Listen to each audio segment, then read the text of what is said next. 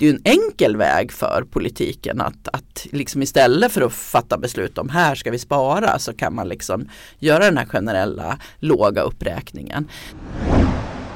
Du lyssnar på Samhällsekonomiska podden med mig Simon Winge. Idag ska vi prata om kommunerna igen. Vad fan får jag för pengarna? Så hur går en finansiell kris till? 400 000 euro motsvarar ungefär i svenska kronor 40 000 miljarder kronor. Det är lätt att vara populist och stå och lova mycket hit och dit. Men eh, du ska få ihop en budget. Många kommuner i Sverige har fått sämre ekonomi. Det går bra för Sverige just nu. Our current fossil fuel economy has reached its limits. Då säger vi hej och välkomna då till Samhällsekonomiska podden som leds av mig Simon Winge som är chefsekonom på Akademikerförbundet SSR. Vår gäst idag är chefsekonom från arbetsgivarsidan, eh, nämligen Annika Wallenskog från SKR, Sveriges kommuner och regioner och jag säger välkommen tillbaks hit till studion. Tack så mycket.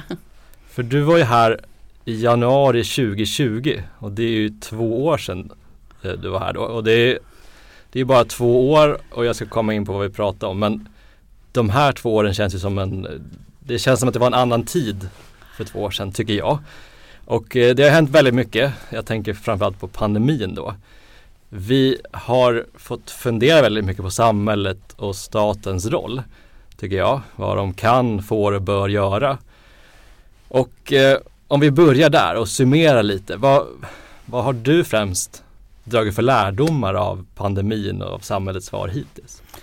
Ja, en, ganska mycket. Vi har ju jobbat otroligt mycket med pandemin på SKR och precis som du säger känns det ju som en evighet sedan jag var här. Hade jag gissat hade jag sagt fem år men det var inte mer än två år sedan. Nej men jag tror att vad, vad, vad, en lärdom som jag har dragit det är att det är svårt att förbereda sig för allting. Jag vet att det var någon som sa i början av pandemin att det här är inget eh, sprintlopp utan här måste vi hålla i och hålla ut länge. Men jag trodde nog aldrig att det skulle bli så här länge. Och jag tänkte på det, den diskussion som var i början med när det gällde skyddsutrustning och beredskapslager och så. Finland var, hade ju stor beredskap. Men det är klart, det finns ju ingen som kan ha beredskap för så här lång pandemi eller så här långt tillstånd med, med speciella omständigheter. Så jag tror snarare att man måste ha någon sorts beredskap för att vara flexibel för att klara av sådana här situationer. Och det har ju visat sig att vi har ändå lyckats ganska bra med det tycker jag. Mm. Tror du att vi kan vara mer beredda nästa gång då? Alltså, så. Ja, och det är ju frågan om vad blir det för kris nästa gång någonting händer. Förmodligen så blir det någonting helt annat som är svårt att förbereda sig på. Så jag tror just det här att hur, vad har man för backup på olika sätt och vilken flexibilitet kan man ha? Vi vet ju i början att det var ju diskussioner. Man fick ju mm, absolut vodka att ställa om att göra handsprit istället och så vidare. Och jag vet någon, någon eh, region som jag frågade, ni har inte lämnat någon prognos sa jag. Nej, sa ekonomidirektören. Medarbetarna sitter och tillverkar skyddsutrustning eller med på krismöten så vi har liksom lagt ner det där med prognoser. Och helt rätt tycker jag. Man måste vara beredd att ställa om och göra det som är mest akut vid det tillfället.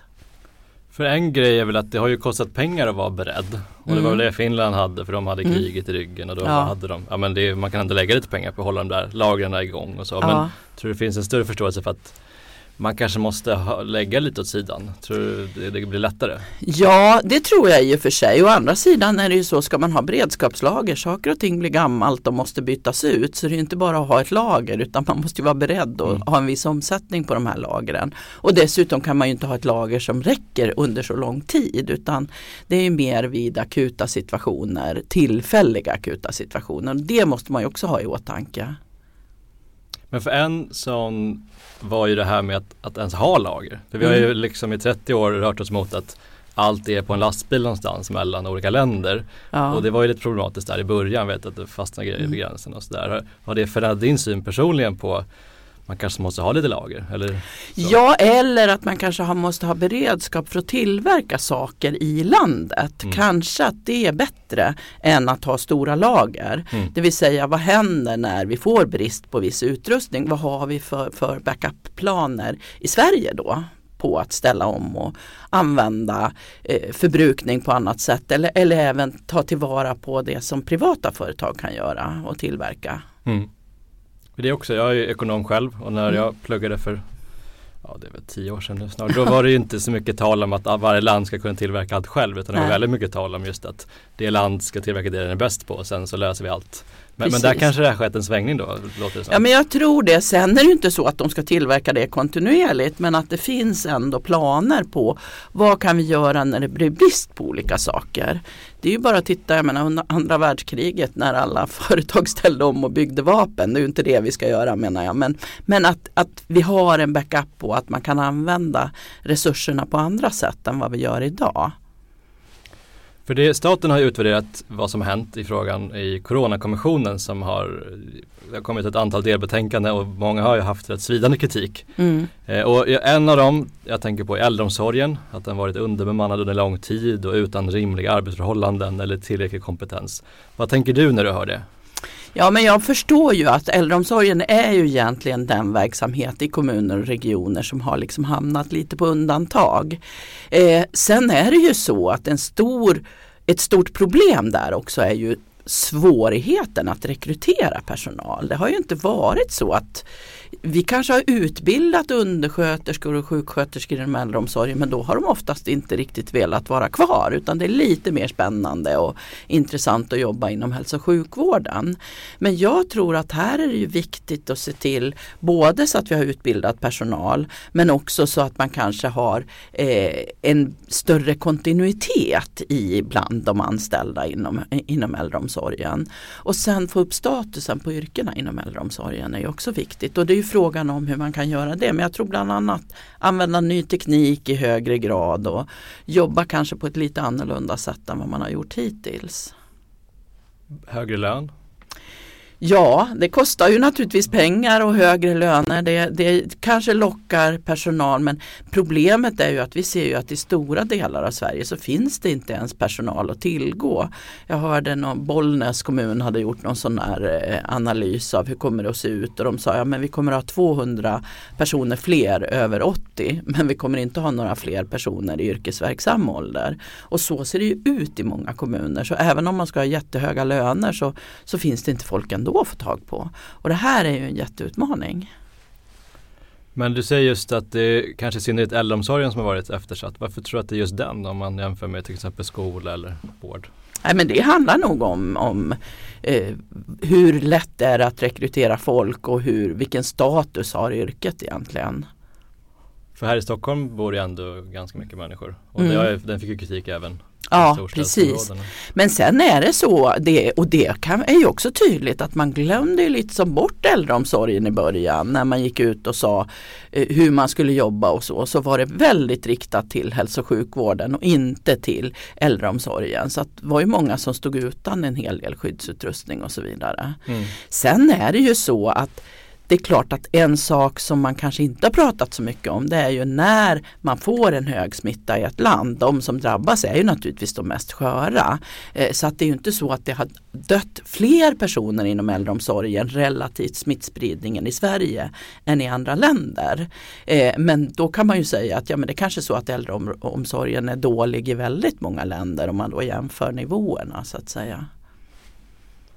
För jag, du kommer in lite på resursfrågan och mm. den pratade vi om sist och då menade du att många partier lovade runt men höll tunt. Mm. Men nu under pandemin kom det ju relation till de senaste årtiondena väldigt mm. mycket pengar. Ja. Var, var det tillräckligt med pengar?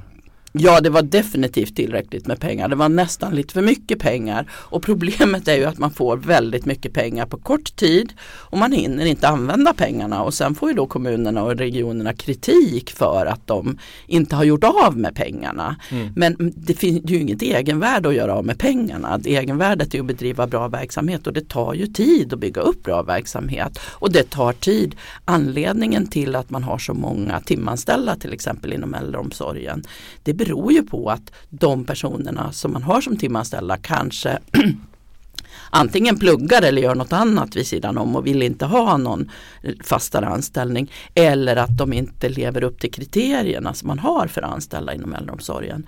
Men nu har man ju fått pengar för att utbilda undersköterskor och biträden. Mm. Och sen kan jag ju säga äldreomsorgen har ju fått 12 miljarder i mm. tillfälliga pengar samtidigt som vi har haft en minskning av personer både inom äldreboendena och inom hemtjänsten. Så där kommer det ju säkert att bli så att man har inte kunnat använda de här pengarna och då finns det ju risk att man får kritik för det. Mm. Men, men här tror jag att det är viktigt med den här långsiktigheten mm. och inte det här att åh, vi ger jättemycket pengar nu och så vet man inte hur det ser ut om tre, fyra år. För man kan ju inte anställa massa folk som man sen kanske måste säga upp på grund av att man inte har mer pengar utan här gäller det ju att ha långsiktighet. För det var ju eh, 11 kommuner som aviserade budget, eh, förlåt, skattesänkningar under hösten 2020 som då trädde i kraft under 2021 mm. och ännu fler var i höstas mm. som trädde i kraft i år, alltså skattesänkningar. Ja. Eh, så de har fått pandemipengar och sen använder inte allt och sen går de ut och sänker skatten. Är det rimligt när man står mitt i en pandemi tänker du?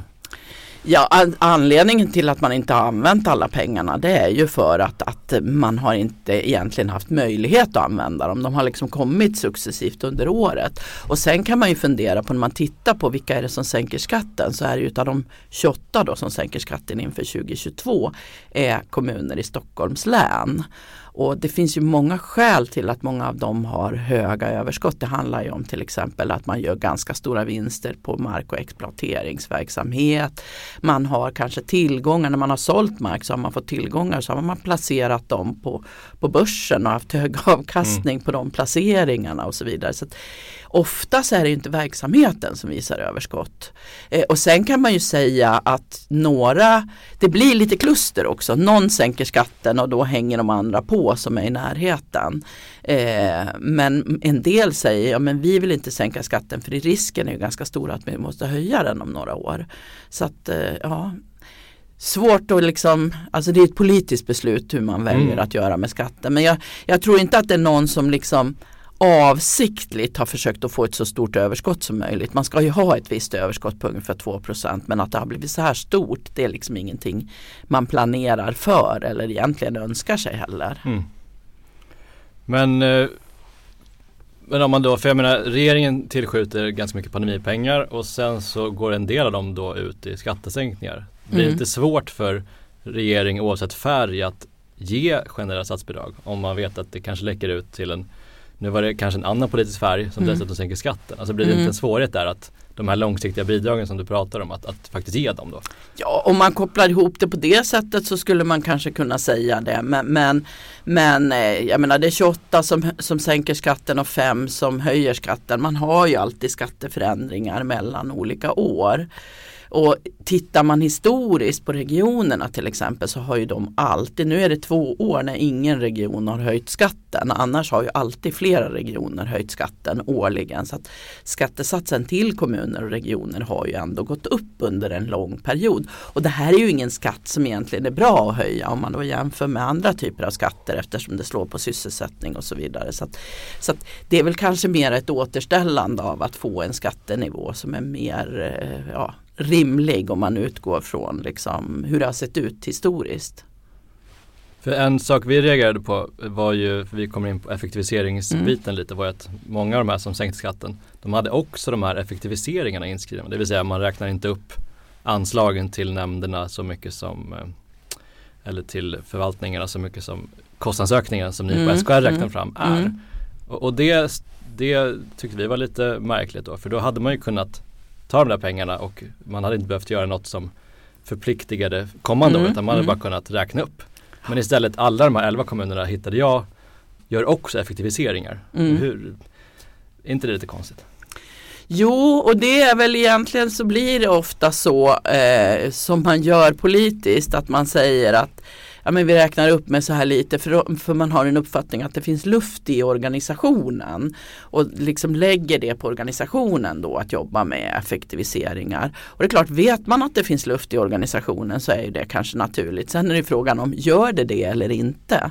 Men det där är ju naturligtvis även det en politisk bedömning så att säga. Eh, och ibland kan det ju vara så att det finns liksom att man har, att man har lagt på lite mycket. Men ibland eh, kan det ju bli jättebesvärligt med de här låga uppräkningarna år efter år. För den bild vi har fått är ju att det finns sällan tvärtom. Liksom. Det finns motsatsen till luft. Alltså det är nästan för tajt så. Precis, ja men så, så kan det vara. Eh, men det är, det är väldigt olika skulle jag vilja säga. Och sen kan man ju se, staten jobbar ju också så. Hela det reformutrymme som staten får varje år. Det beror ju på att man inte har någon, man, man, statsbidrag till kommuner och regioner, andra typer av transfereringar. De ligger kvar på nominellt oförändrad nivå. Och så säger man att nu gör vi en reform och så ger vi så här mycket pengar. Men tittar man historiskt så är det ju snarare frågan om liksom någon sorts återställande av pengar som man inte har räknat upp och det kanske inte ens är i närheten av så mycket som det borde vara heller. Så det är väl ett politiskt trix det här att, att få, för många gånger de här när man inte räknar upp ramarna då kanske man samtidigt också gör vissa satsningar. Så det här är ju ett sätt att få pengar för de satsningar man gör eh, politiskt. Ja, Även det, i kommuner och regioner alltså. Ja, jag håller med och jag, mm. också, jag tror vi pratade om det här i den här podden också tidigare med, med andra gäster just att det liknar ju vad staten gör väldigt ja. väl så. Mm. Och där har ju vi också varit kritiska för en av de utgifter som man inte räknar upp då är mm. a-kassan mm. till exempel som mm. jag tror vi båda tycker är viktigt för mm. omställningen. Så att, kan du, skulle du kunna kritisera kommunerna på samma sätt som du, jag tolkar det som att du kritiserar de statliga icke-uppräkningarna? Ja men, men, men liksom samtidigt så tänker jag att det är 290 kommuner. Man gör lite olika och ibland finns det säkert luft i systemen och ibland finns det inte. Så man kan inte bara generalisera och säga att alla gör fel utan jag tror att det finns olika, alltså man gör på olika sätt och dessutom så finns det väl lite som olika mycket luft i verksamheterna också. Men det är klart att det är ju om man säger det är en enkel väg för politiken att, att liksom istället för att fatta beslut om här ska vi spara så kan man liksom göra den här generella låga uppräkningen. Sen kan man ju säga ibland kan det ju vara kombinerad med att man inför nya eh, system till exempel som kan underlätta arbetet. Om vi säger ny teknik inom olika verksamheter. Att man frigör resurser för att liksom, man kan effektivisera verksamheten. Då tycker jag det är helt självklart så att säga.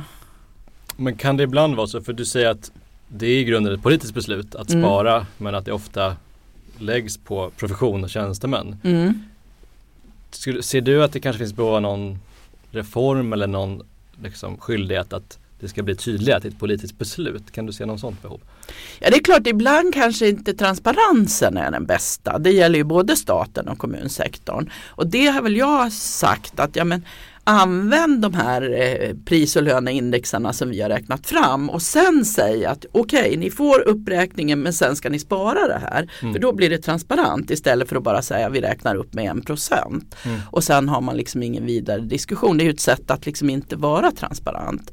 Så det håller jag med om att jag tycker att man borde göra så att säga. För det, jag bläddrat i många budgetar de sista mm. åren och det är ganska förvånansvärt få som använder ert index vilket mm. jag tycker är tråkigt. Och sen också ibland kan det vara väldigt svårt att hitta de här. Alltså man får bläddra långt i tabellbilagan innan man just ser. Mm. Eh, och jag har också tänkt men lägg det. Det är klart att en folkvald politiker måste ju få fatta vilka beslut som hen ja. då är vald att göra. Men ibland så framgår inte det. Jag tror att många medborgare kanske inte är medvetna om det här. Nej, precis. Nej men så tror jag och jag, tror, jag, tyck, jag är ju på uppfattningen att det är viktigt med transparens. Och jag tänker att både den som har majoritet i en kommun eller region och de som sitter i opposition bör kunna göra sina budgetar och tydliggöra det här också. Så att det inte blir, vad ska man säga, bakvägen som man märker det. Just det. Du var inne på automatisering. Mm. En annan fråga som vi har pratat om och pratade om sist. Och eh, det som har hänt sen sist var ju, vi pratade om det här i två år sedan. Sen dess har regeringen tillsatt en utredning som kom fram till att det ska bli lagligt att automatisera myndighetsbeslut i kommunerna. Och eh, den är inlämnad och remitterad och jag gissar att det ligger nu på regeringskansliet och bereds mm. förslaget. Mm. Vad har hänt mer? Ja, vad som har hänt under pandemin det är ju att man successivt har övergått till att ha mer digitala möten. Det kan ju gälla inom alla verksamheter. Vi har ju också sett att det har fungerat förhållandevis bra med digital sändning till gymnasieelever till exempel, digital undervisning till gymnasieelever.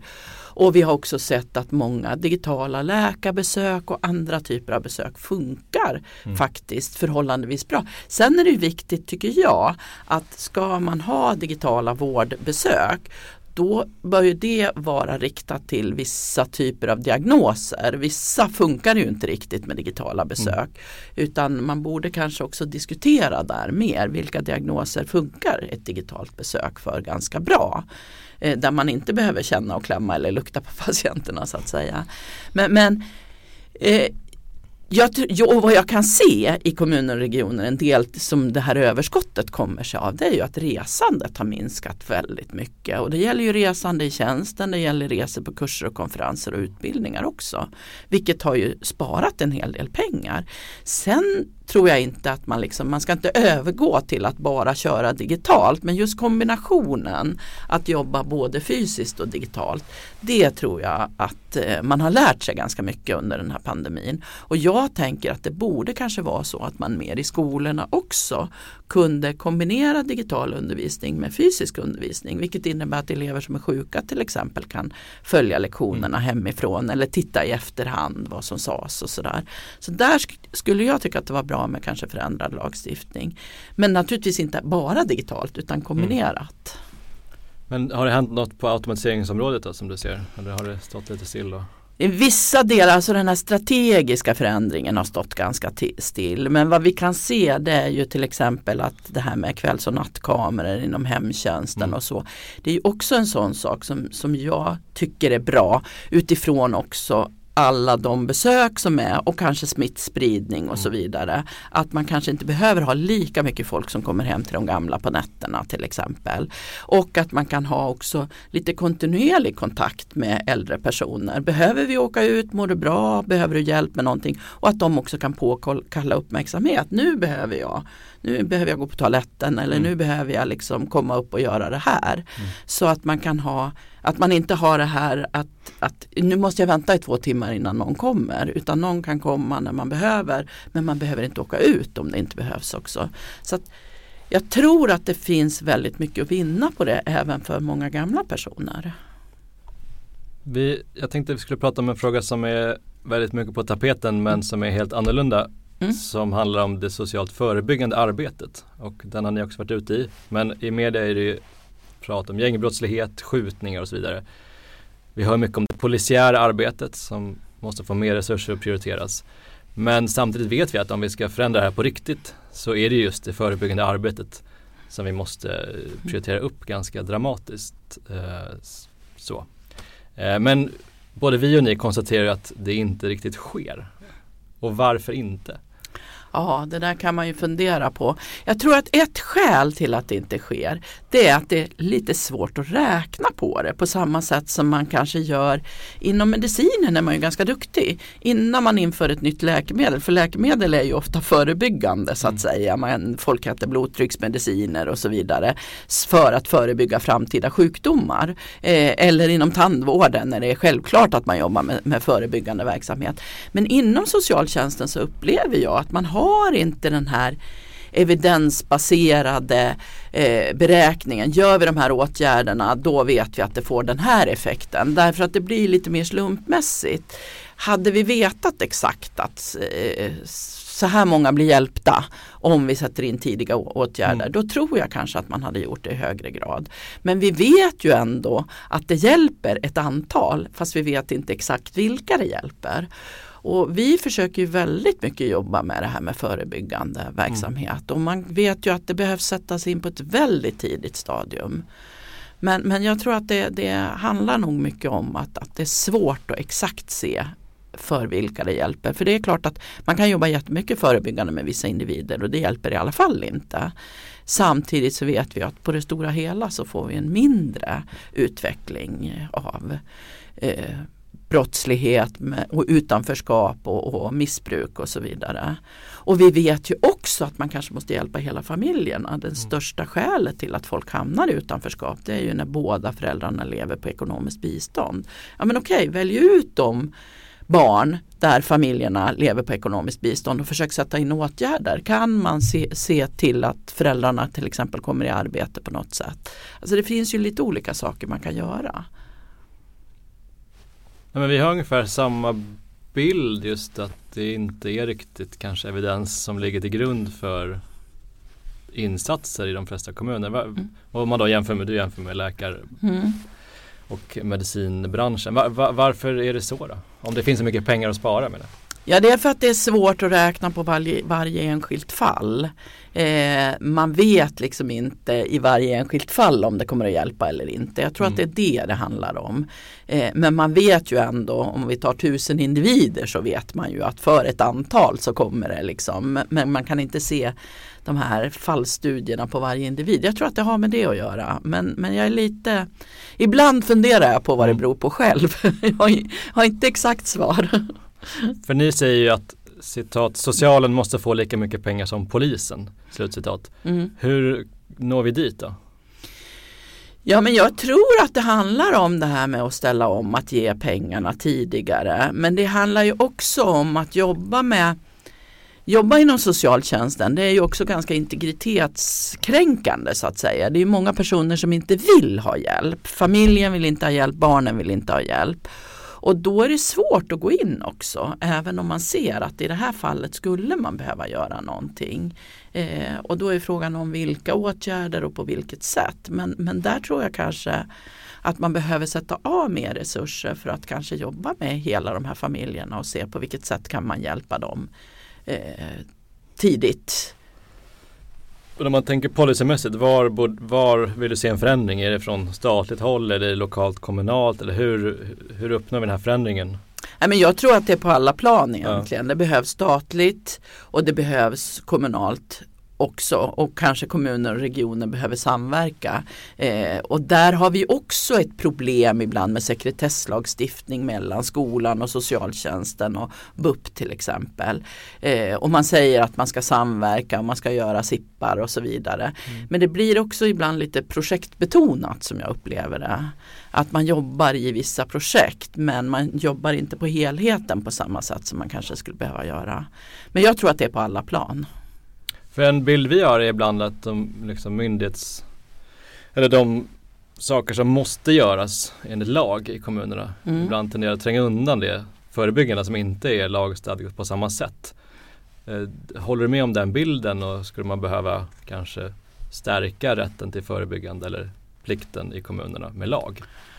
Ja, alltså så är det ju. Precis som du säger, det man måste göra, det måste man göra. Och man följs ju också upp på vad man måste göra. Och ibland kan jag känna att de här eh, vad ska jag säga, uppföljningarna och granskningarna som görs av de personer som jobbar inom socialtjänsten kan bli lite, alltså det blir lite grann som att personalen är mer rädda för att göra fel än mm. att göra rätt därför att lagstiftningen är så tydlig inom vissa områden. Och vi kan ju också se att inom socialtjänsten är ju det område där vi dels har fått en största förändringen av lagar. Lagstiftningen har ju ändrats hela tiden. Samtidigt har inte pengarna följts med på samma sätt som inom andra områden.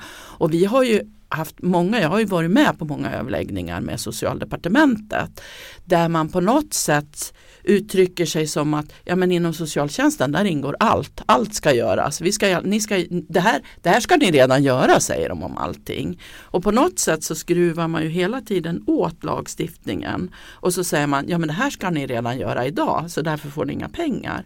Och det är ju det området där man har också de största underskotten. Så att jag känner många gånger att socialtjänsten, kanske i första hand individ och familjeomsorgen, är de som liksom har, har blivit mest utsatta från olika håll och mest klämda från olika håll. Eh, och det där tycker jag är besvärande. Men hur mycket handlar det om, för vi var inne på äldreomsorgen i början mm. som ju ofta glöms bort mm. även om vi alla blir gamla. Men mm. det, är ofta, det har väldigt mycket pratat om skolan, den har ju mm. fått ganska mycket mm. pengar på sista år. Men socialtjänsten hamnar väl där, hamnar väl ofta till och med efter äldreomsorgen är prioritet för att det är ofta Ja, utsatta individer och precis. Alltså nu har ju äldreomsorgen, nu har man ju, om man uttrycker sig vräkt pengar över äldreomsorgen, kortsiktigt väldigt mycket pengar som det inte är säkert att kommunerna helst kan liksom få ut på grund av hur man sätter restriktioner för de här pengarna. Men inom socialtjänsten upplever jag att det är väldigt, väldigt tufft. Vi har ju ny lagstiftning nu till exempel om att personer i behov av skyddat boende ska erbjudas skyddat boende. Så har det inte stått tidigare utan att de ska erbjudas stöd och hjälp. Men nu säger man att de ska erbjudas skyddat boende. Och så ger man kommunerna inte ens en tiondel av det vi räknar med att det kommer att kosta med de här skyddade boendena. Och när vi då har överläggningar så säger man att det här ska kommunerna redan göra. Så att jag upplever att socialtjänstlagen när det gäller just inom individ och familjeomsorgsbiten är så bred och så otydlig så att man kan liksom hela tiden hänvisa till att allt ska göras. Vill du att den ser annorlunda ut. Det är kanske svårt att, att göra att den ser annorlunda ut men varje gång man gör förändringar så måste man ge de pengarna som det kostar till den här förändringen. För att annars blir det så att man bara lägger på högre och högre krav inom socialtjänsten på vad man ska göra utan att finansiera det. Och jag är ju av uppfattningen att fattar man ett politiskt beslut från statens sida då ska man finansiera det. Fattar man ett politiskt beslut från kommuner och regioners sida ja, då ska man finansiera det där också. Eh, därför att annars så får man ju en situation som är omöjlig att leva upp till när man jobbar i den verksamheten. Sist vi pratade hade vi fortfarande ett januariavtal. Eh, Men sen dess har det hänt en del där också. Vi har ett parti som lämnat regeringen. Vi har bytt statsminister. Vi har fått ett block som lägger fram gemensam budget som inte är Alliansen utan M, KD, Sverigedemokrater. Så det går fort i hockey som man säger. Um, det är valår. Om du får spekulera lite. Vad, vad tror du vi kommer få se för valrörelse i år?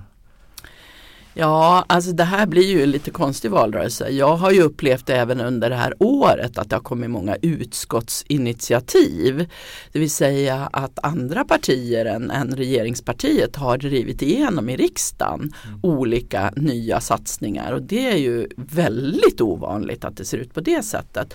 Och jag tror att vi i valrörelsen också kommer att se många förslag. Tyvärr kan jag uppleva att ibland blir det lite populistiskt från många partier att man kanske är ganska liten och då för att utmärka sig så driver man frågor som jag ser som nästan orimliga att få till. Till exempel privatisera, eller nu ska du höra, eh, förstatligande av hälso och sjukvården, förstatligande av skolan och så vidare.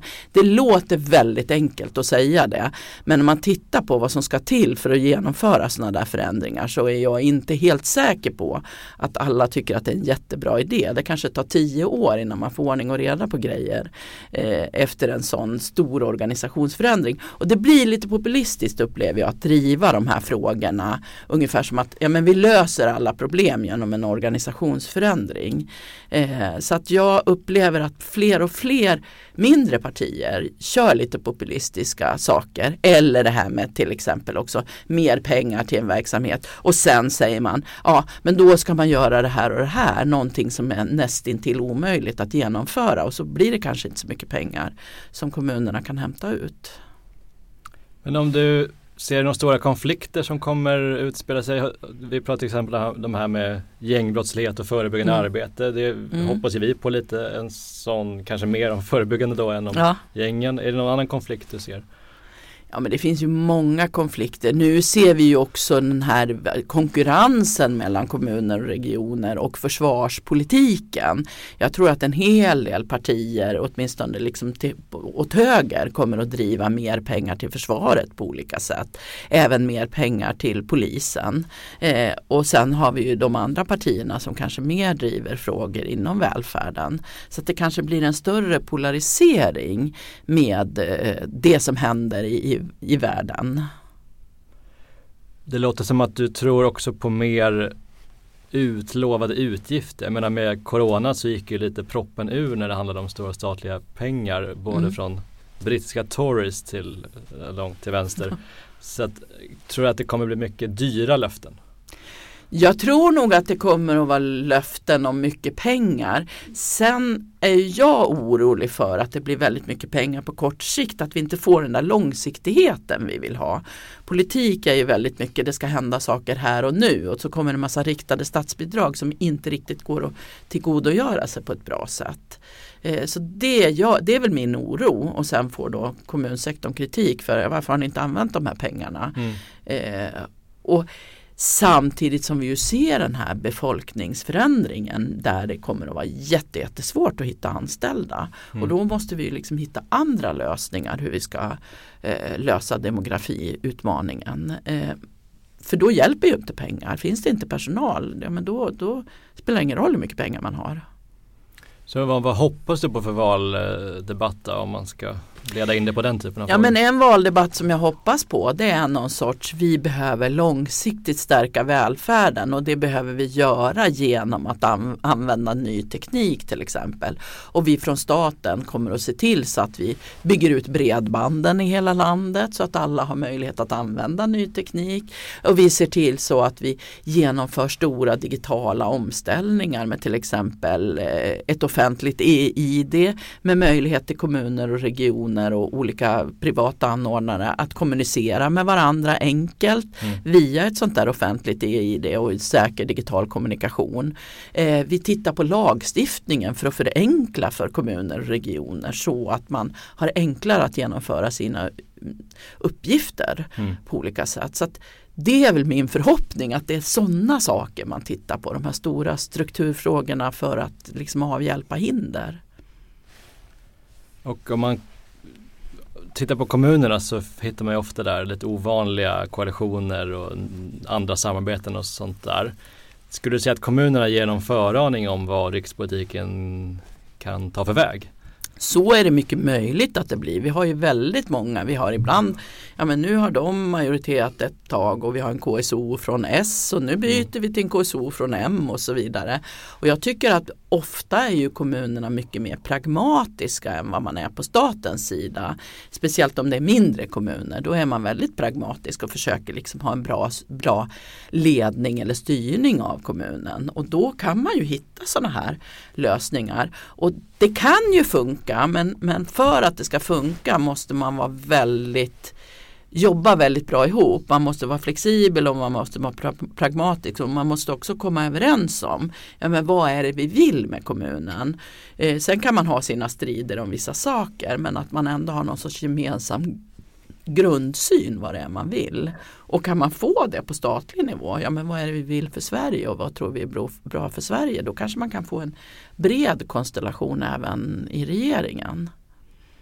Men tror du de lokala, kommunala och regionala politikerna pratar tillräckligt mycket med sina centrala kollegor? Jag menar, du nämner förstatligande mm. som då drivs av eh, partier som har en ganska eh, närvaro i många regioner till exempel. Mm. Pratar de för lite tror du? Ja, ibland känns det som att de pratar lite för lite för man har väldigt olika bild av hur, hur det här borde gå till. Eh, men sen kanske det är så att man pratar jättemycket men man har den här ståndpunkten ändå därför att eh, ja, man vill utmärka sig som parti. Vi ska runda av lite här med att blicka framåt. Och vi gav ut den här boken i höstas, en antologi. Jag håller fram den här. Det är mm. Vad händer nu? Välfärden efter Corona. Och eh, det, den har ett antal inlägg som tar avstamp kan man säga i pandemin och frågar hur vi ska gå vidare. Och där vi börjar lite med äldreomsorgen. Där beskriver den också mycket om för att den beskriver vikten av de här samhällskritiska funktionerna. Och när vi skrev den här boken då tyckte jag att det fanns som ett litet fönster. Men nu kanske äntligen pratas om äldreomsorgen som trots då Coronakommissionens konstaterande att det här har glömts bort under många år. Det var inte bara under pandemin. Men nu kanske vi får en debatt där, om jag ska vara hoppfull. Att det fönstret fortfarande är öppet, även i valdebatten. Men om jag ska vara cynisk så, så kanske det fönstret är stängt nu. För det var en diskussion här för ja, i somras, i höstas kanske. Men att den nu är slut och att nu pratar vi inte mer om äldreomsorgen. Jag vet inte. Var står du där? Är du hoppfull eller cynisk kring möjlighetsfönstret? Ja, nu kommer ju Coronakommissionen med sin slutrapport mm. här snart under våren. Så att, eh, det beror nog på mycket vad den innehåller men jag min, min oro det är väl att man kanske pratar om det kommer med i den då och att man pratar om det ett tag igen. Men att man på sikt glömmer det och det är väl det som jag upplevt att det har varit väldigt mycket fokus kring äldreomsorgen och det har, har mm. liksom lagts in väldigt mycket pengar. Men problemet är ju att äldreomsorgen kommer ju fortsätta liksom i tio år till och även om man har fått väldigt mycket pengar här och nu så finns det ju risk för att ja, men nu, har vi, nu har vi satsat på äldreomsorgen, nu glömmer vi den ett tag. Och sen har man fått tillfälliga pengar och så tar de slut och sen så är man i samma situation igen sen om några år. Så att min förhoppning är väl att liksom alla delar av välfärden, eh, att man ska prata om dem på sikt. Men det blir precis som du säger, det blir väldigt mycket kring skolan och hälso och sjukvården. många glömmer bort att de ska bli äldre och många glömmer också kanske bort individ och familjeomsorgen för de har aldrig med den att göra. Så att fokus hoppas jag går lite mot de delar som finns inom socialtjänsten. Jag tackar så mycket för det och jag hoppas att vi kan stå här om några år igen och att vi inte har lika händelserika år i ryggen då. Och det var allt från Samhällsekonomiska podden idag. Vi tar oss an de stora samhällsfrågorna med både ekonomisk och facklig utgångspunkt. Samhällsekonomiska podden görs av Akademikerförbundet SSR, Sveriges ledande samhällsvetarförbund.